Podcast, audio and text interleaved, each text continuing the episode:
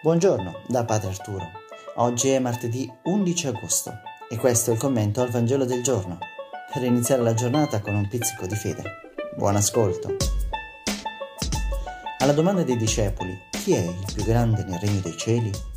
Gesù non risponde direttamente, ma compie innanzitutto un gesto simbolico che è già di per sé una risposta sconvolgente alle loro prospettive arriviste.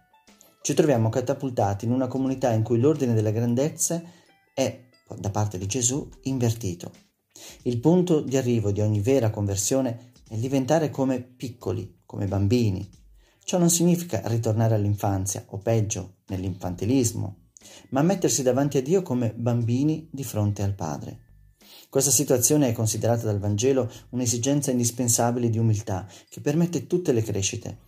Diventare come un bambino è percepire che il Padre ci chiama sempre a crescere, è diventare ciò che dobbiamo essere.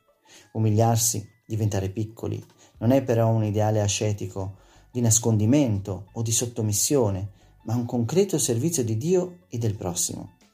Se Gesù poi si identifica con il piccolo, chi vorrà ancora essere grande? Piccolo è colui che non conta, è colui che serve. Il primo posto nelle comunità cristiane è proprio riservato ai piccoli. La base di misura dei cristiani, infatti, non dovrebbe essere la grandezza o la potenza, il titolo, ma l'umiltà, la sua umanità. Piccolo è colui che non conta, colui che serve. Ecco il primo posto nella comunità è per costoro. L'autorità deve mettere i piccoli al primo posto nella sua considerazione e nei suoi programmi e tutti, se vogliono stare nella comunità cristiana, devono mettersi in atteggiamento di servizio. Chi sono i piccoli di oggi? Buona giornata e se questo podcast vi è piaciuto condividetelo pure. A domani!